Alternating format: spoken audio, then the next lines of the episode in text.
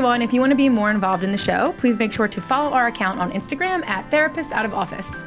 We will regularly ask questions that we will answer and dive into in our sessions on screen. We want to make this collaborative between us and you. Thank, Thank you for being, being here and enjoy the show. Welcome to Therapist Out of Office. I'm Leeor Gal. I'm Maggie Lancioni, and we're both licensed therapists in private practice. Each episode, we will discuss mental health topics that are both mainstream and taboo, from both the lens of a therapist and a human being. We show up with humor, authenticity, and vulnerability as we get into the educational nitty gritty. So come on in, make yourself cozy, and welcome to your session outside of the office.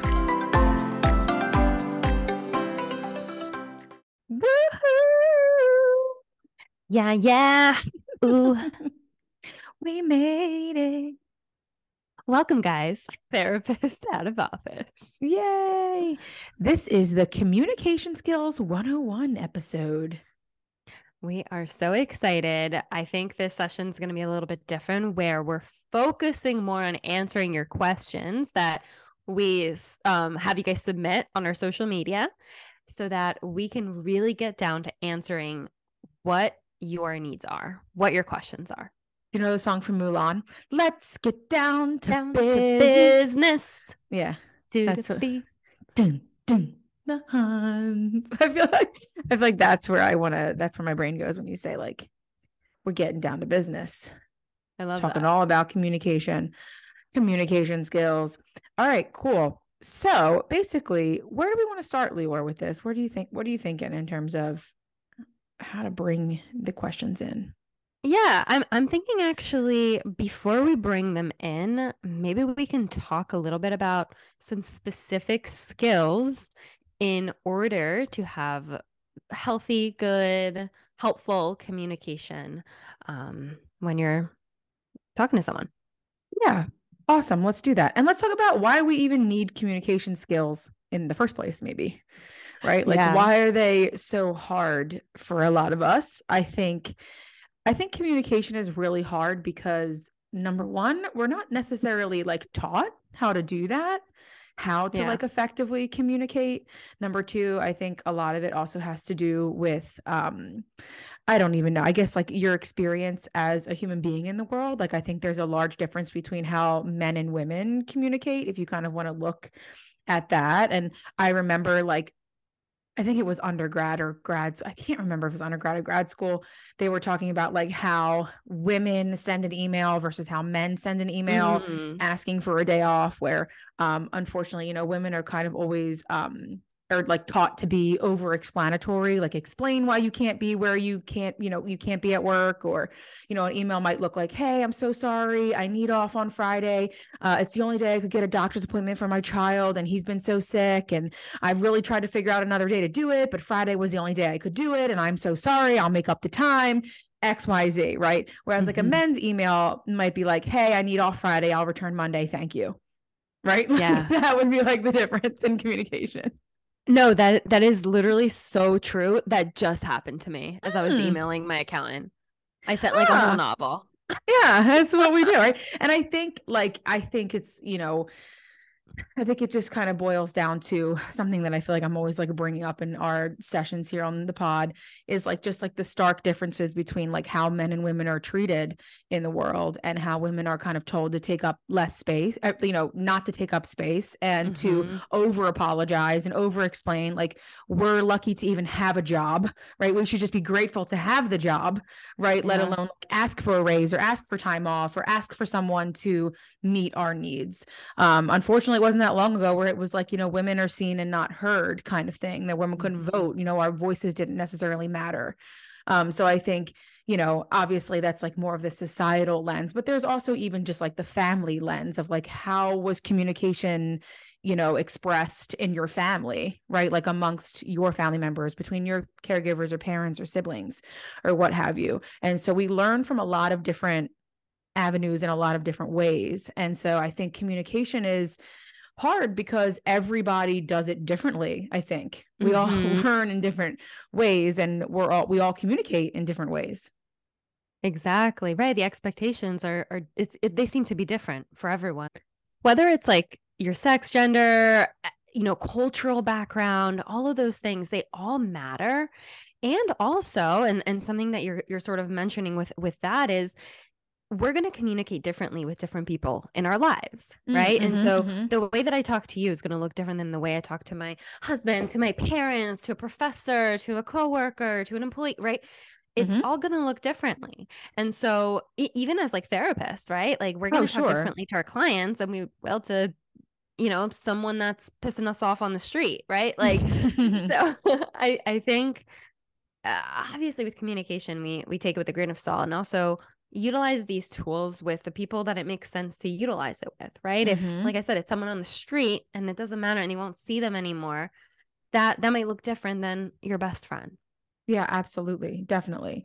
And I also think factored into that is also like history of past relationships, right? Like if you think about right. communication skills with your partner, um, a lot of times like you bring in what you've learned through past partners or past relationships right. and and learning new styles and new ways to communicate with new people, like new partners or new significant others.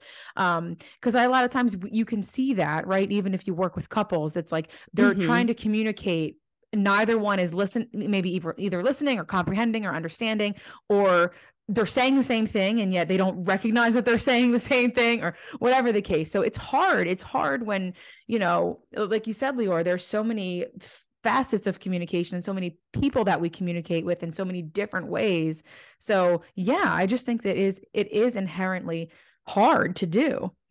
Yeah. One of my favorite quotes to that is um, we need to listen to understand and not to respond because yeah. a lot of us that's what yeah. we do right and and one of my techniques that i like to use with couples is i, I kind of say um, you know you can only say enough words for one sentence or 2 mm-hmm. sentences at max before you allow your partner to respond or, or to reflect back on what they heard you say because mm-hmm. all, after a certain amount of time i think it's like 20 seconds i, I forget the exact number um, we we can't pay attention anymore and we're just formulating a response in our mm-hmm. mind and so it's so important to have dialogue and communication with partners and and and friends and with anybody and give each person a chance to talk because I mean, I don't know about you. If someone was giving you a whole monologue, would you know how to respond? Sure. yeah. all their points. It's I was gonna say it's almost like you have to take notes. Like you have to yeah. take notes while they're talking.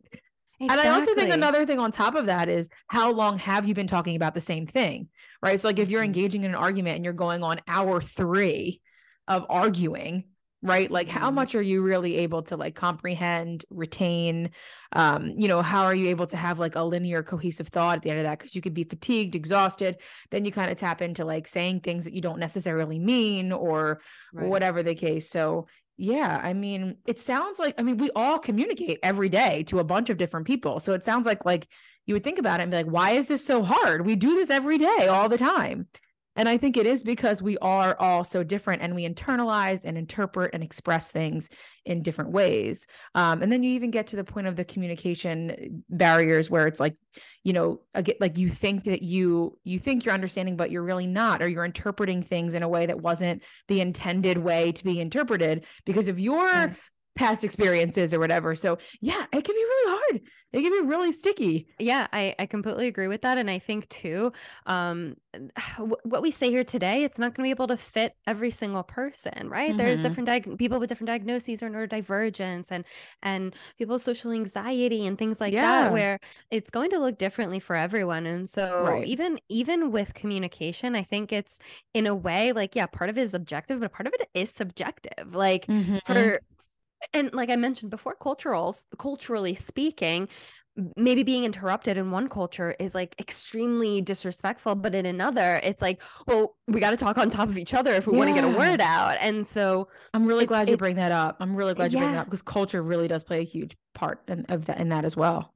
Oh, 100%. I know and uh, I'm Israeli, so I know my, my culture. Like you mm-hmm. you have to speak up or you're not going to speak. So sure. Sure. So it's it's gonna look different. I know like Italians are very similar mm-hmm. to that, and, sure. and there's a lot of European.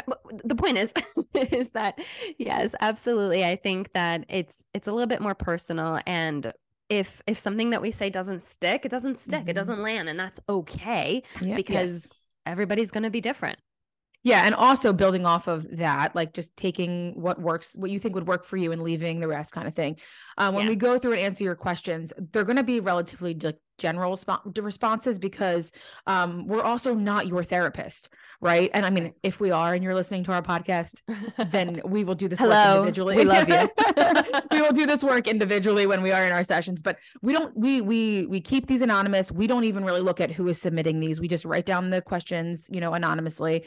And um yeah, so just also keeping that um in the back of your mind as well. Like we don't we don't know your whole like biology, psychology, sociology, any of that. So we'll just be giving like pretty general um, feedback on these as well. Yeah, exactly. Great disclaimer. So yeah. I, I think what we want to get into, and you know, our shtick is all about not being super, super um jargony and and clinical here.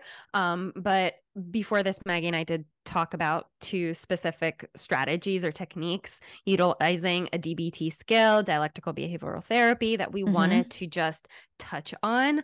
Um, and I was hoping Maggie, you can kind of get us started with that um, and explain it a little bit yeah. more. you know, you know more about it than I do. Yeah, definitely. I mean, so um, DBT, dialectical behavioral therapy, I, it has a um, core components in it, and we're not again, we're not going to get like too far into that, but a large part of the component is that like interpersonal communication, that interpersonal effectiveness, which is really just interpersonal means communication between two or more people between each other mm-hmm. yes. um so really i think one of the big skills that you might hear like utilized within that modality is the acronym dear man like utilizing the acronym dear man that's d e a r m a n and basically what that is is I guess I'll do like the first couple letters and then you can go yeah. into the next couple letters. Um, so the D is describe.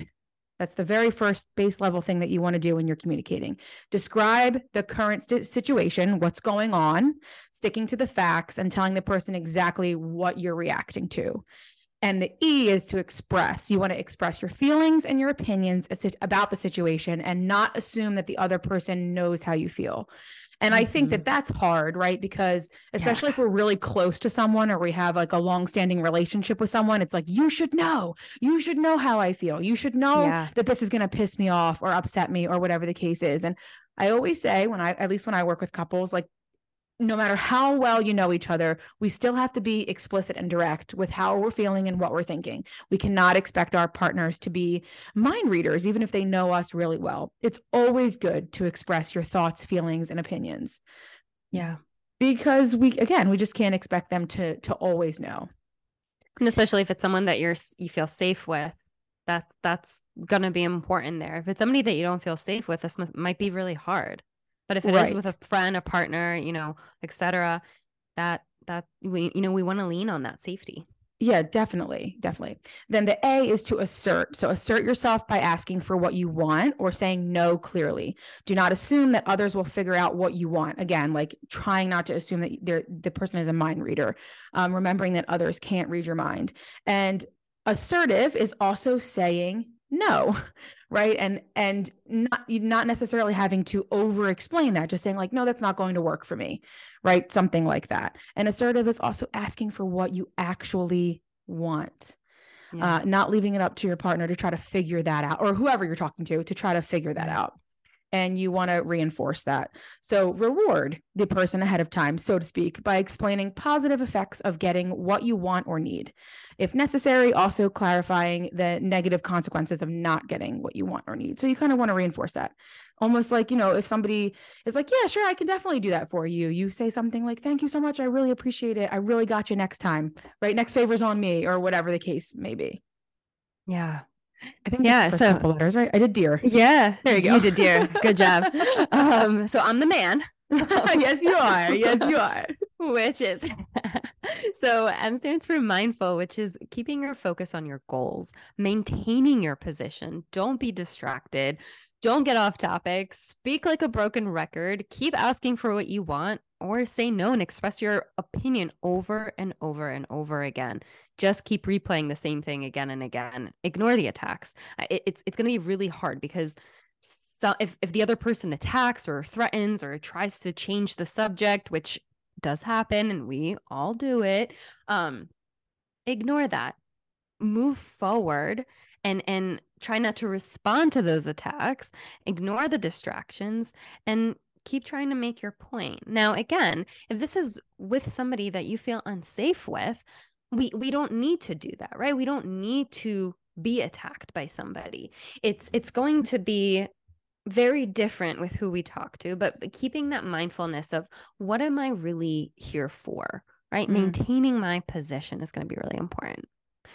And then the A stands for appear confident, effective, and competent. So use a confident voice or tone and physical manner. Make good eye contact, which I think is really good for work if you're in the workforce. Mm-hmm. Um, and no stammering, whispering, staring at the floor, uh, retreating. So I, I think basically all this means is know know what you came there for. Believe in your values. Believe in in what you're standing up for.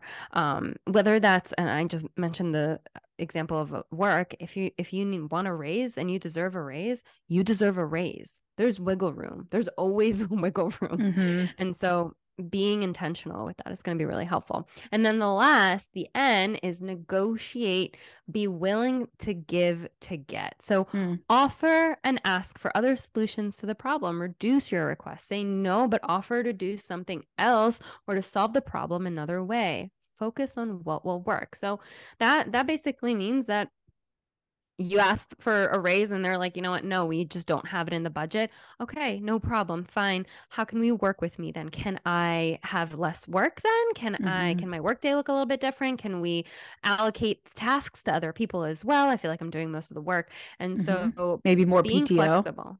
Right, more PTO, right? Having that flexibility, even if it's it just goes completely a different direction. Yeah. And again, like th- that's the entirety of the the Dear Man acronym, but also mm-hmm. recognizing taking these with a grain of salt because for some people it's really hard to do this, right? And even like thinking about maintaining eye contact. What we know yeah. some people who struggle, you know, with communication or maybe neurodivergence or whatever the case may be, that's really hard to right. do. Body language is is tricky, right? Um, so just remembering, you know, taking what you think would be helpful and kind of leaving the rest. And also just to say, like, um, I, I, all these skills that um, we're reading are from dbt.tools.com, i believe or dot net i mm. can't i don't remember it's right on like a dbt skills website um so you can always like these are really easy to access online you right. know if you wanted to to look them up yourself um so yeah that's the dear man acronym to help to develop effective interpersonal communication. Yeah. And then we have like a few more just like little kind of tips and tools that we can give before kind of jumping into the mm-hmm. questions. Um, so I think within um, DBT, there's a so there's a ton of acronyms. They're very very acronym heavy. Um, but I think uh, a good one to look at too, in terms of like maintaining healthy relationships, is the acronym GIVE. Um, so basically, what this is is like being gentle, acting interested, validating the other person, and using an easy manner. Um, so just trying to be nice and respectful, trying to like avoid um like uh, attacks and ter- like obviously mm-hmm. physical but uh, very much verbal as well, like threatening or manipula- manipulative language, um, trying to obviously avoid harassment or any kind of um, um, coercion. Like, for instance, if you're in an unhealthy relationship, perhaps you might have heard in your, or you, if you have been in an unhealthy relationship, you might have heard in the past, like, you know, if you leave me, I will, you know, I'll, I'll drive off a bridge or whatever the case might be. Mm, um, mm-hmm. So, that kind of communication is is uh, manipulative right for a lot of people and doesn't necessarily uh, land well right it's scary and then it makes you kind of feel like oh my god I can't stick to this boundary. I have to let this boundary down because I don't want this person to, God forbid, hurt themselves. Um, mm-hmm. So, yeah, trying to be nice and respectful, trying to stay away from all of those kinds of extreme forms of communication. And also, just a side note, if you notice that you're getting really amped up and getting really like mm-hmm. hot or heated in in an argument, uh, notice that recognize that you're probably not going to get your needs met or get what you want to get across in an effective way when you're in that state of mind or when you're recognizing that within your body. Um, so, probably best to say, I need a breather and take a step away. So, that's just like a little side note. Um, and like, you know, trying to act interested in what the other person is saying. Again, like what you were saying, Leeor, you're having a conversation. You want to be able to go back and forth. It's not just you spewing onto another person. You also ha- have to be open and willing to hear what it is that they are saying and not trying not to interrupt or talking over that person. Right. Absolutely. And and to continue that is to to validate. So show that you understand the other person's feelings and thoughts about the situation. Mm. See the world from the other person's point of view and and then say or act, you know, on what you see. And you could say something like, I realize this is hard for you and I I see that you're busy. Um, go to the private place when the person is uncomfortable talking in public. And mm. and it's it's all about even if it's not something that you go through yourself it's it's having that like uh, just that validation of like hey you're not alone in this or even even if i don't go through this i understand that this can happen and being mm-hmm. there and you know also use an easy manner so use a little humor a smile ease the person along be lighthearted sweet talk use a soft sell um over a hard sell uh, mm-hmm. leave attitude at the door. I I think I I actually this is really funny that we're saying this because my go-to and I actually got in trouble for this before. When I was a server before I started grad school, I, if I got uncomfortable, I would smile. Mm. And people mm. were like, "Why are you smiling?" And I'm like, mm-hmm. I don't want to mm-hmm. escalate or like I feel really uncomfortable. Mm-hmm. Um, and so I would say, yeah, time and place, of course, and also sure. like we react in certain ways as well where oh my gosh yeah it's thinking. it's actually like kind of common that people like laugh inappropriately quote unquote when something mm-hmm. happens like you know really terrible news is shared or a death or whatever the case may be you know and it's not an intentional laughter of this is fun i find it funny it's a i'm so uncomfortable this is like an an a, a involuntary reaction right coming right. from my body so I think it's important. It is important to recognize that. And I'm glad that you brought that up as something that I think a lot of us struggle with. Yeah. Yeah. It's just something to always keep in mind. Again, like I know we keep having these disclaimers, but it's just like so important to like really like nail, like hammer this down is that we can try our best and we can mm-hmm. do all the right things. But in the moment, if we're feeling triggered or, or we're feeling confused we're, not going to do the most perfect thing ever and that's no. that's just okay because it's never going nothing in right. life will ever be perfect neither 100% and like even with like our background and our education what we do for a living i don't know Leeor do you argue with your husband Absolutely not. What do you mean? we're, perfect in we're every perfect. way. we are. We literally everything I want, he wants too. Oh um, my no. gosh! Oh my yeah, gosh! No. Every day. Yeah. Day. I mean, like little things, you know. Sure. We, there's always we misunderstand each other we miscommunicate we get frustrated with each other we disagree right and i think that a large part of this communication is recognizing that you're going to fight it's just learning about how to fight fair right? Like that's what it is. Like you're going to fight, you're going to argue. There are going to be things that you disagree upon. I always say you're taking people, even if it's a significant other or not, even just a friend, a family member, a coworker, whatever the case. You're talking with someone who's had who has not walked in your shoes and you have not walked in theirs. You have not lived each other's lives. You have two vastly different backgrounds, two vastly different life experiences, and you're coming together and you're trying to have like a seamless conversation. And we're also framing this from the lens of like if, if you're having hard conversations right? And that's mostly when communication gets tricky and difficult for us. Like we can talk around and like shoot the shit about uh, i don't know a tv show we like way easier than we can say like oh my god Leo really feelings. upset me. Yeah like how do i yeah. talk about that? Um so i think just like a few more little key pointers is just when you're having these kinds of maybe tricky or hard conversations for you to remember to you know be fair be fair to yourself try to be fair to the other person recognize that you're both just trying to get your needs met um mm-hmm. you know i think a large uh, a really important thing is trying not to over over apologize and again the, a lot of these principles yeah. these principles are all from dbt dialectical behavioral therapy like that modality it's um, like saying think, thank you instead of I'm sorry. Yes. yes. Thank you yes. for understanding. Not I'm sorry yes. for yeah. I'm sorry for running late. You just say thank you so right. much for waiting, right? Like that kind yeah. of switch in in language, trying not to over apologize, which I think a lot of us can can struggle with. Oh yeah. We feel oh, like yeah. we're not worthy of the wait or worthy of the um of of stating our needs. Like I'm sorry to bring this up, but right that kind of but it's like no, you were mm-hmm. allowed to bring up the things that upset you because that's part of your morals and values right and that's a really important thing is to stick to your values um, and you know i think this should hopefully go without saying however it happens uh, trying not to lie when you're having these kinds of conversations and trying to be truthful um, I also think that it's hard, right? Because for some people, it feels like in order to really validate ourselves, we have to maybe exaggerate or like mm-hmm. make up mm-hmm. excuses or whatever the case might be. But just doing your best to stick to the facts and try to remain truthful. So you know what I'm I'm I'm smiling um mm-hmm. right now and the reason is and Meg you you tell me if you've ever been here and you listeners out there also mm-hmm. think about this um but have you ever been like really mad at someone let's say like a friend you you you were just so mad at them and you're like well, I'm gonna like, and you like schedule talk, like, like you know, like mm. you're like, mm. like, let's talk through this, and like beforehand you're like i'm gonna say this this and this and this is what we're gonna talk about and you're like so ready and you're fuming and then you're face to face with your friend and you're just like all defenses go down and it's just and you're both just like maybe crying together or sure. just like you're like okay wait maybe it wasn't that bad or like you're talking it through and you're like oh okay they're apologizing or mm-hmm. like it's mm-hmm. actually not that bad has that ever happened to you yeah definitely.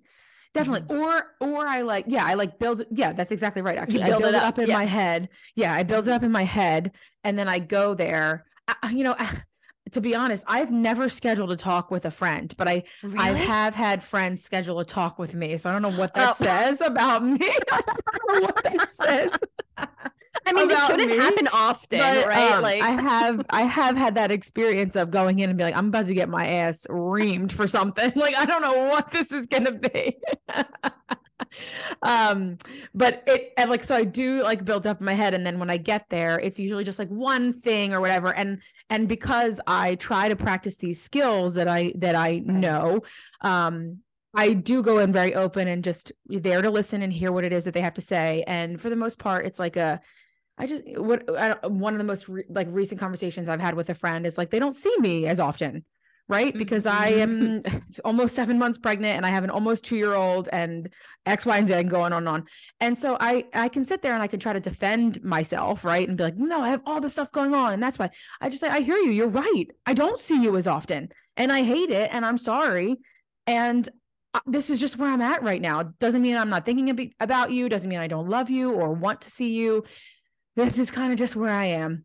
And yeah. also recognizing that in relationships, friendships, significant others, whatever the case is, sometimes we have to kind of trade who's like putting in more of the effort, right? Because we all go through different like life stages and phases and difficult things, right? Like if someone loses a loved mm-hmm. one, maybe you would be the more supportive person in that yeah. moment or just like, like steer the ship or whatever. Yeah. Yeah. I kind of think about it like I know uh, you might not be able to see my hands, but like it's like a seesaw almost. like mm-hmm. when one mm-hmm. is up and the other is down, it's like the person who's up is going to kind of try to bear more of that weight for the other person to help them out because they're not the one struggling in that moment. So, you know, I try to phrase things in that way too. Like right now, I just kind of need to bear with me, right? Like yeah. as I like navigate through this, it won't always be this way, but you know that if you're down and out, I will be the first person in line for you, like that kind of stuff. But I think that relationships are a lot of a lot ebb and flow or give and take and reciprocity yeah. back and forth.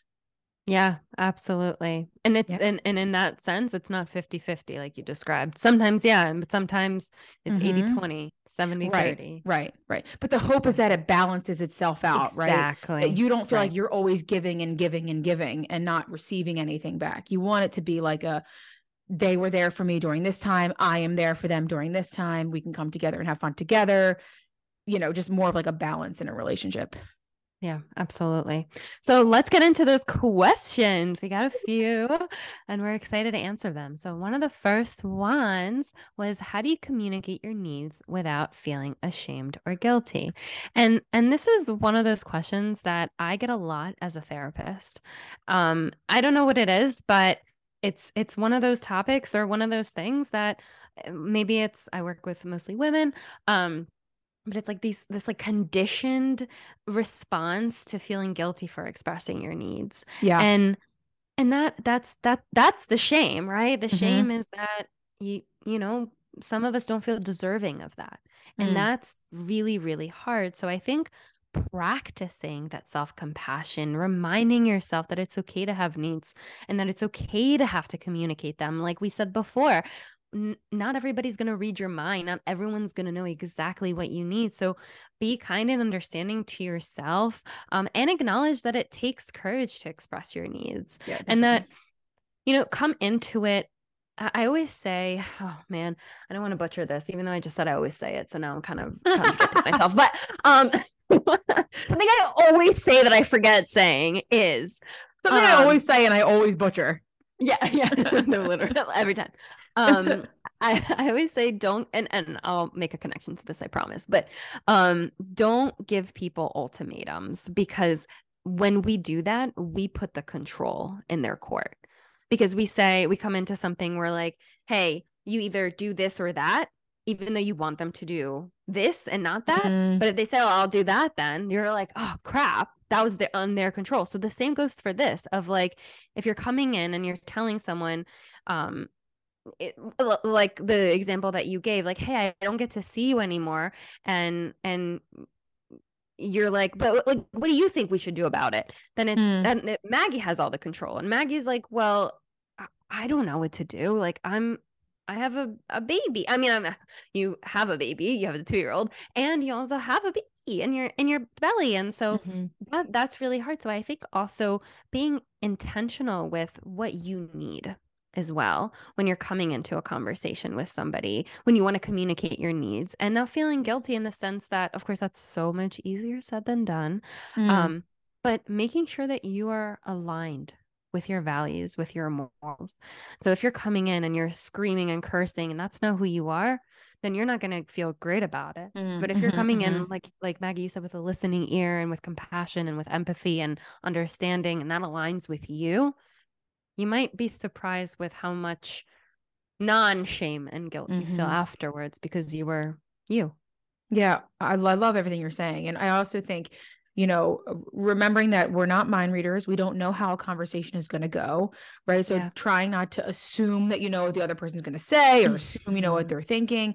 And I also think, you know, with the shame and guilt, um, how do you communicate your needs without feeling ashamed or guilty would be um to just do it to communicate and sit with mm-hmm. it right? Like because we can't stop you from the feelings of feeling a sh- especially at the beginning when you're just learning how to do all of this or trying to do to to communicate in this way you might feel the shame and you might feel the guilt and allowing that to be right? The emotions are there to just let you know this is hard for you. It doesn't mean that it's wrong.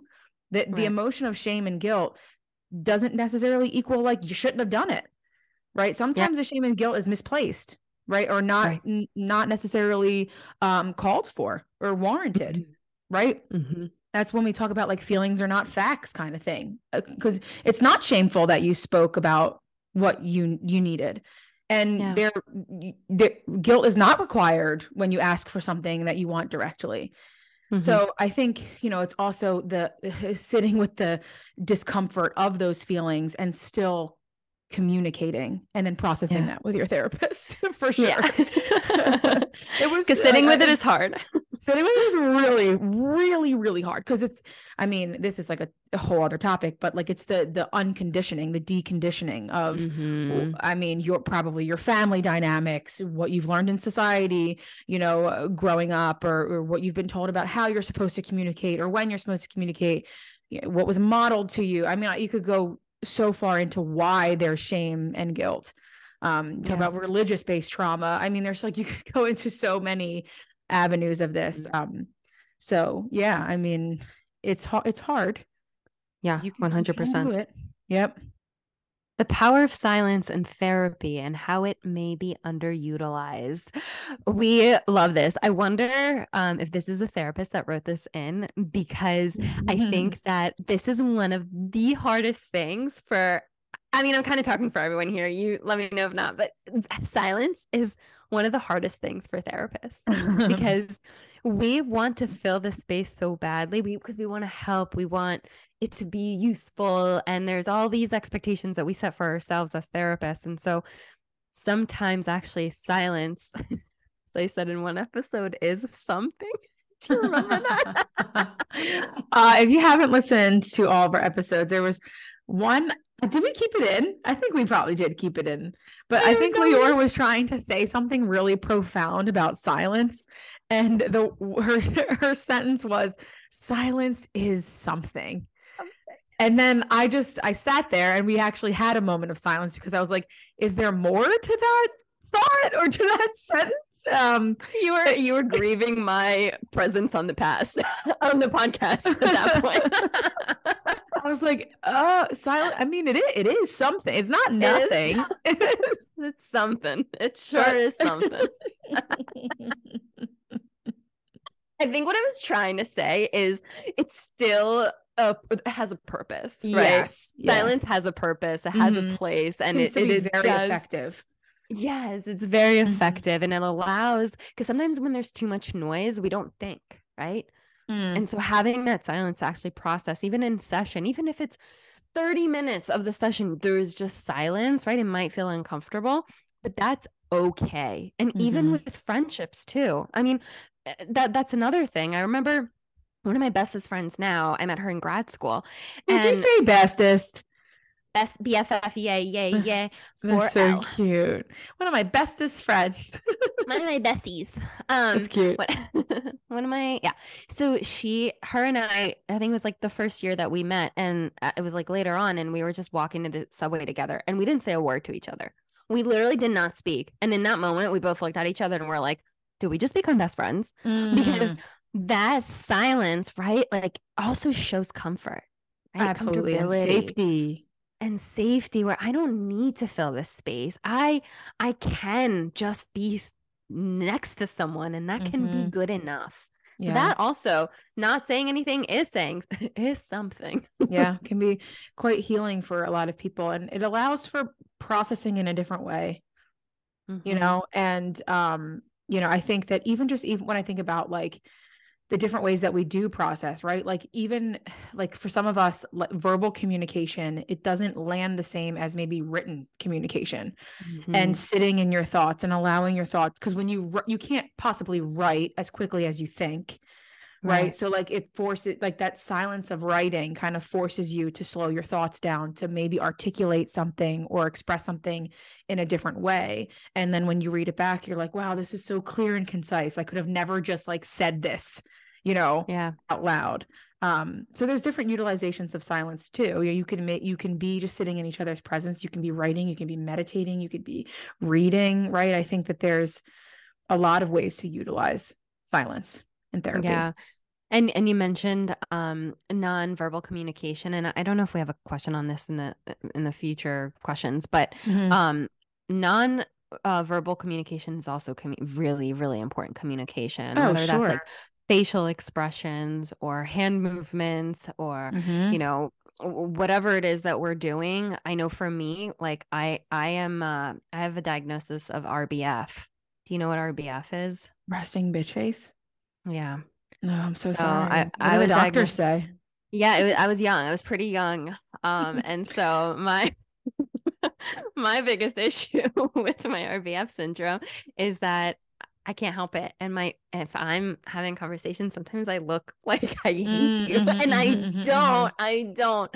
Um, mm-hmm. and so that might come across right in some way where it's like I don't mean it that way, but it's coming off like that. And so having communication, the verbal communication around the nonverbal communication is right. also going to be very important to clarify, right? Because the yeah. assumptions come in.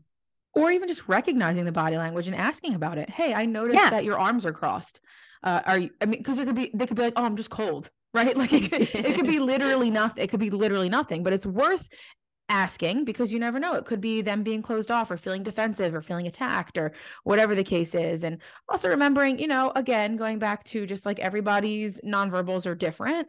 Um, and what one person might do might not be what another person does. And just to be open and keeping your mind open to to recognize that um again, like one person's arm crossed doesn't equal the same thing as another mm-hmm. person's arms crossed.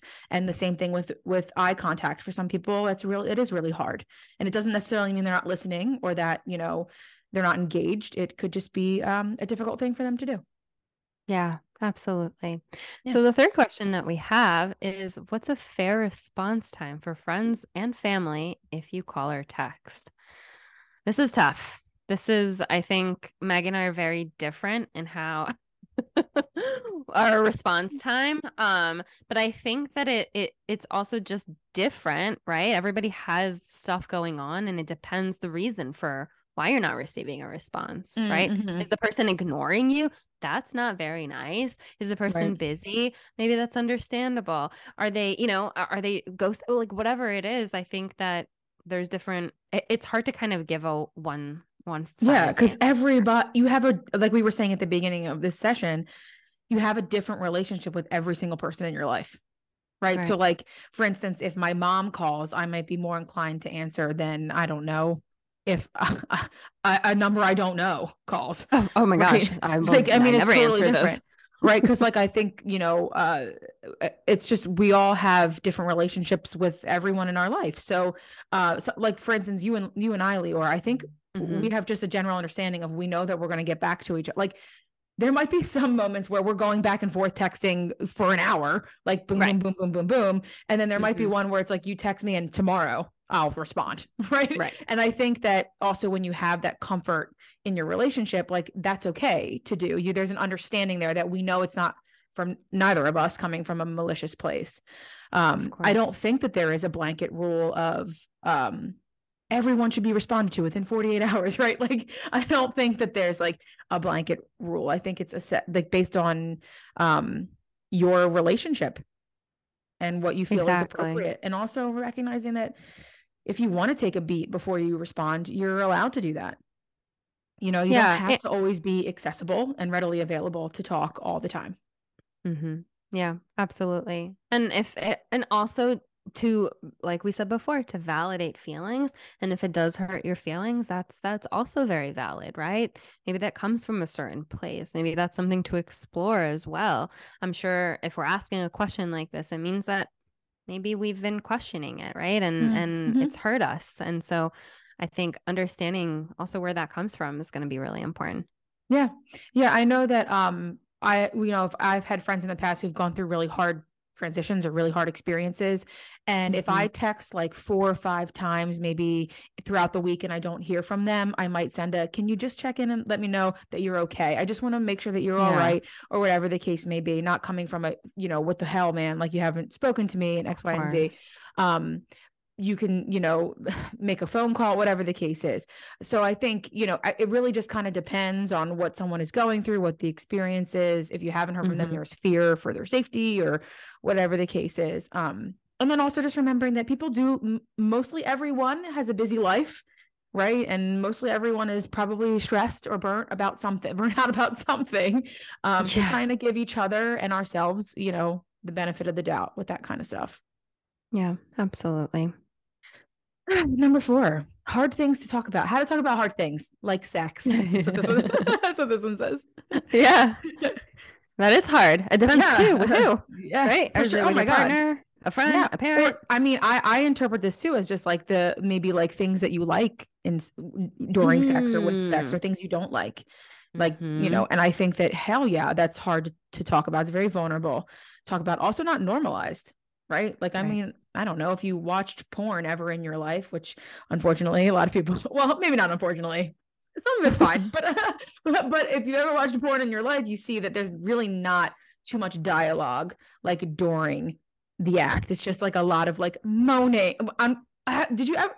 I forget what the statistic was, but I read this thing that said like I think it's like middle school boys or and gr- middle school boys like mostly what they learn about sex is through pornography Oh yeah. So I like that. I I think that like it's unfortunate like even just what we see of sex in movies and TV and like how it's portrayed in the media, there's not like dialogue. There's not like I like this, don't do that. Yes. Touch me here, don't touch me there. Like that kind of stuff. So we're mm. not told that it's okay to have conversations during sex. We're told to just like I don't know, especially as women, like you just moan, act like you're having a good time.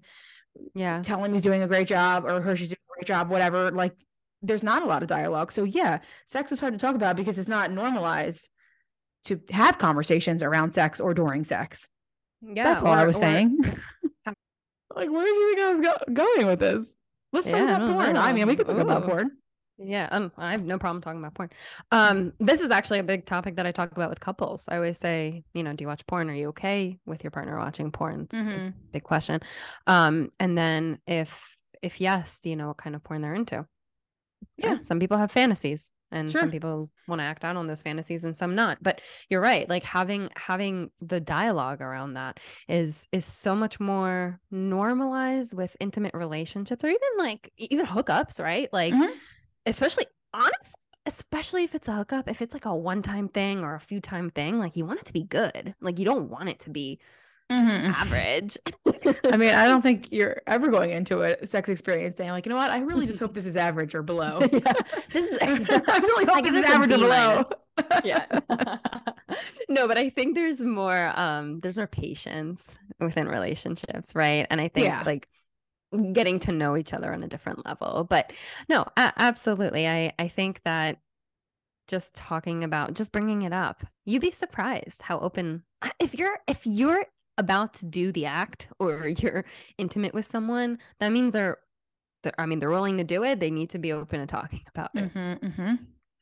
Yeah. And I think eh, when you want to talk about hard things, no matter what it is, like if it's something that's hard for you, Leeor, he's laughing because I said hard things and her mind is. Uh, well, I was going to say literally. if you want to talk about difficult topics or difficult yeah. things with someone, so we can, you know, take Leeor's 10 year old boy brain. I also learned in middle school. To look that up. I I don't remember what exactly the stat was or the article was, but I do remember like yeah. young boys learn a lot of what they know of sex through porn, um, yeah. and that's like a problem. I mean, uh, this is a conversation, whatever. Yeah, so anyway, anyway, um, you want to talk about hard about, things that pop up out of nowhere, like really erect things. Uh, again, um, listeners, we are recording this way later in the evening. We're normalizing it than we've ever done. So our g- giggly giggles are here. Um, giggly squat. Okay, so if you want to talk about difficult things with someone, I think even introducing it as that, like, hey, I want to talk to you about something, but it's hard for me to talk about. Yeah. So like, take what I'm saying with a grain of salt and just try to be patient as I try to articulate this right? It's okay to call yourself out, right? And be like, I'm not super comfy talking about this, but I really yeah. do want to talk about it. Yes. I, that I love kind of lessens the blow too. Oh, Come on. Oh, Jesus. On. Maybe I'm having a lot of Freudian oh. slips here. I am yeah, growing I think... a penis, so yeah. Maybe, oh, there it is. Maybe that's the problem. yeah. I just think you've got two. I don't even know why I said that. That's I don't know. All right, next question, number five. All right, we're we're over it. How to talk How to to talk- someone that refuses to listen. How to talk to someone that refuses to listen. We're falling apart Us right now with each other. Just talking over each other. Laura, it's my turn. I know, no, literally. um, okay. People are going to refuse to listen because people come in with their own life experience and their own defenses and their own, you know, et cetera, et cetera. And some people don't like to be put on the hot seat. Some people don't mm-hmm. like to be told that they did something wrong or or even right. I mean, and and that it, it's so tough because that says more about them than it does about you. Mm, right? Yeah. They're not ready to listen to that. That doesn't mean that what you're saying isn't worth saying. Yeah, definitely. I mean, if you're going in ready to communicate and have a conversation and someone does not want to hear it, um, I mean, obviously, we have to understand and respect each other's boundaries. And maybe they could say something like, we could talk later. Okay, that's fine. However, if you find that that's a pattern for someone in your life that they oftentimes don't mm-hmm. want to listen to what you're saying, that that is on them. That's not that's not a you should talk less. That's a they have to learn to listen. Yeah. Right. Um, and I think that if you find that that happens often, how to talk to someone that refuses to listen often, um, you just might not be able to because you can't do that work for someone yeah. else. That's exactly. their own shit, right? Exactly. Absolutely. Unfortunately. So I know. And and that's and I think that that's the hard part is that we can't change anybody else. All we can do is focus on our responses, reactions, yeah. and you know the way that we feel. That's the only control that we have. And so, yeah, yeah. If someone refuses to listen to you, they might just not be a healthy relationship for you. Right. Yeah. Absolutely. And if it's like a parent, for example, mm, that's really, that's really point. hard. Mm. Yeah, that that's really hard because some of us don't have parents that are emotionally um mm-hmm. capable or intelligent to have these types of conversations, or they grew up in a in a time where kids can't be right and the mm-hmm. parents are always right. It, so it's it, it's just it's so it's complex. Yeah, definitely. Uh, number six, how to change past communication pattern and be more honest and open. Um, therapy yeah. I think that work is way too hard. Um, mm-hmm. Um, I mean, again, I you could, yeah, you could find this stuff on the internet. It's great. Like DBT skills, they're really easily accessible online, CBT, any kind of skills that you want to learn. You can, I mean, beauty of social media, also beauty right. of the internet, they're easily accessible. However, applying them is hard. Understanding the background, that kind of like, uh, like I was talking about earlier, like that biology, your sociology, your environment, your history, like that stuff is really hard to unpack by yourself.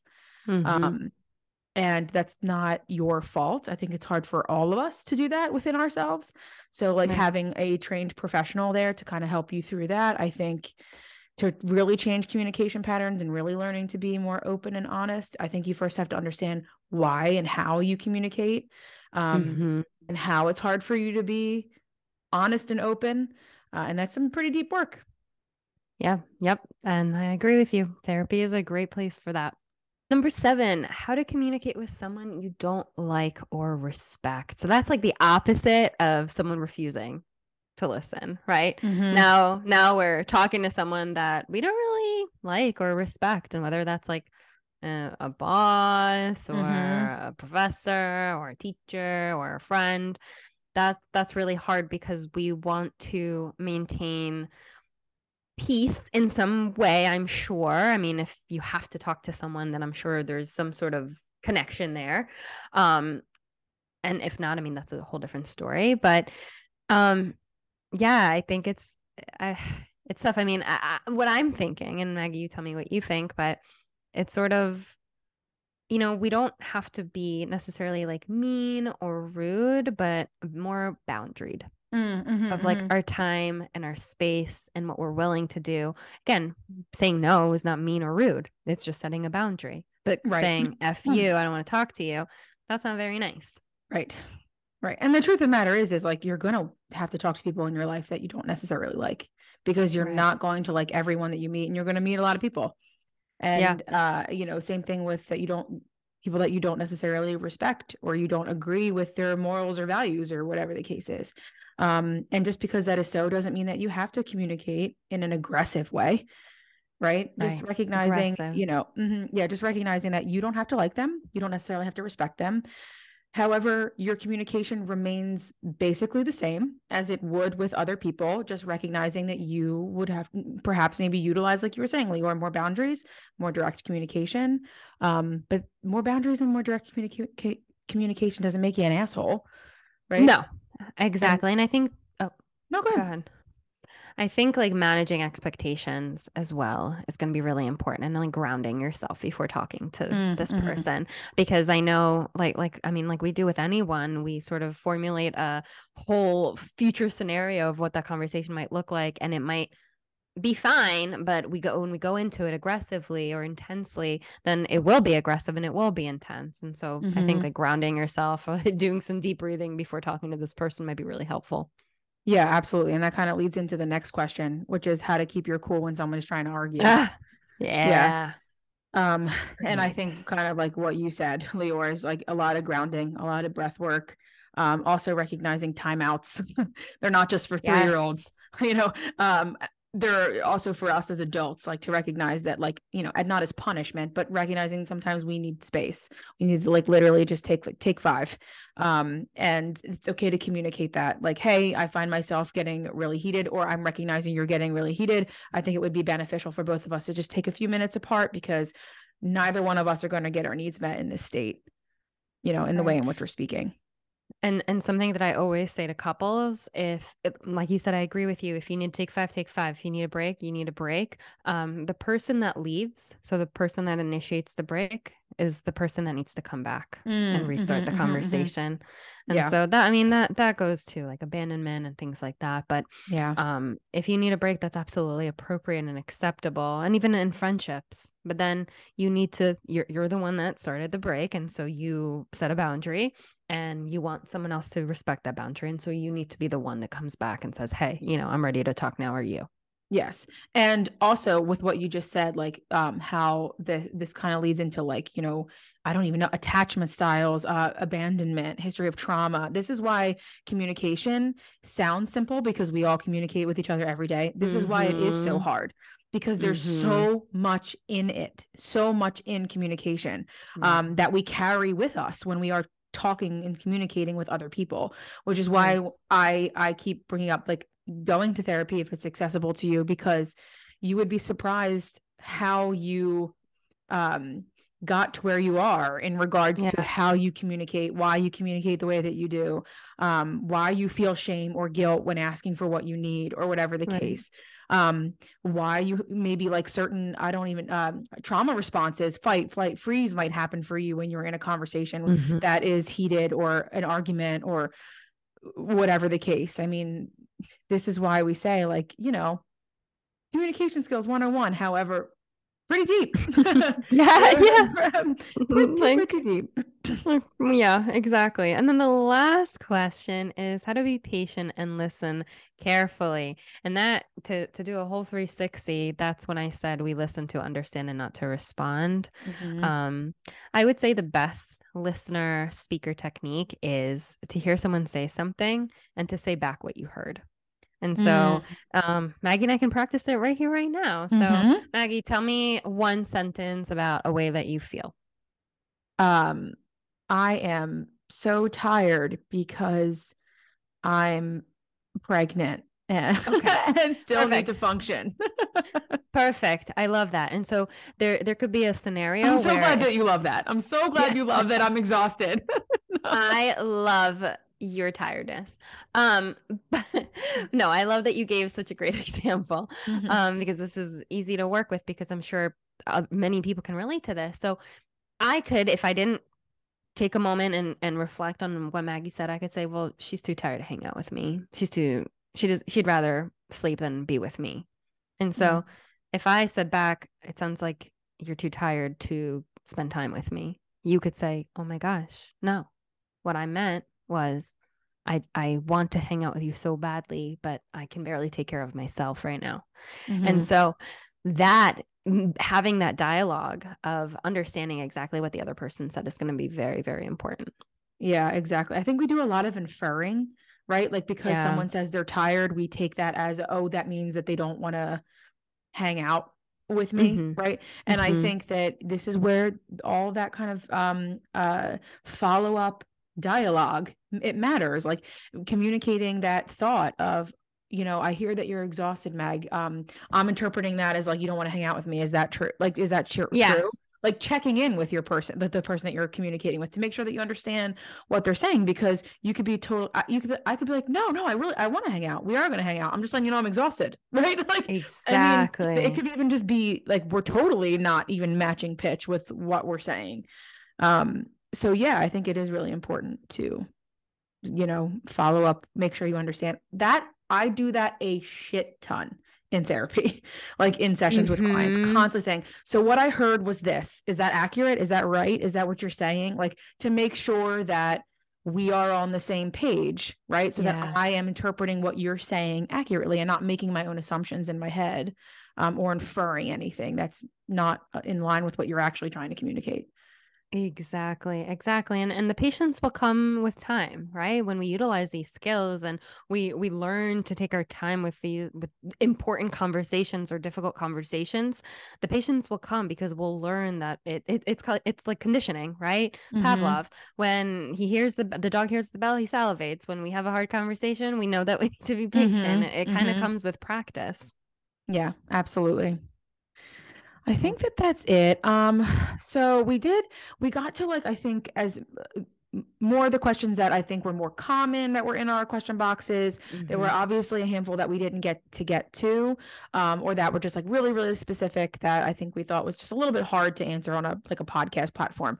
Um, but we yeah. did our best with an- answering the ones that we think were maybe just most um, perhaps relatable for all for all of us. Yeah. Um, so yeah and then also just reiterating all the dbt stuff that we read. We literally got it right from dbt tools website. Um, easy to access if you want access if you want to look that up and you know look at those skills and utilize those skills. Print them out hang them on your hang them on your wall. Read them every day before you go to sleep. Read them every day. No but we we love this. This was such a good conversation we can't wait for next session and we'll see you guys soon. Yeah, we love you. Bye. Bye.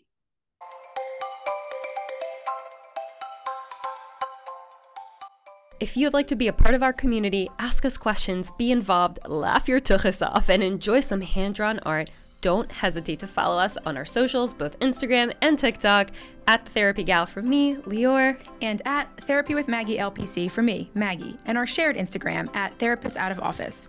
Write a review, follow, subscribe, check us out on YouTube if you want to watch, listen to our podcast on most major platforms. We cannot extend our gratitude enough. Thank you all for being here and for being a part of this. We love you.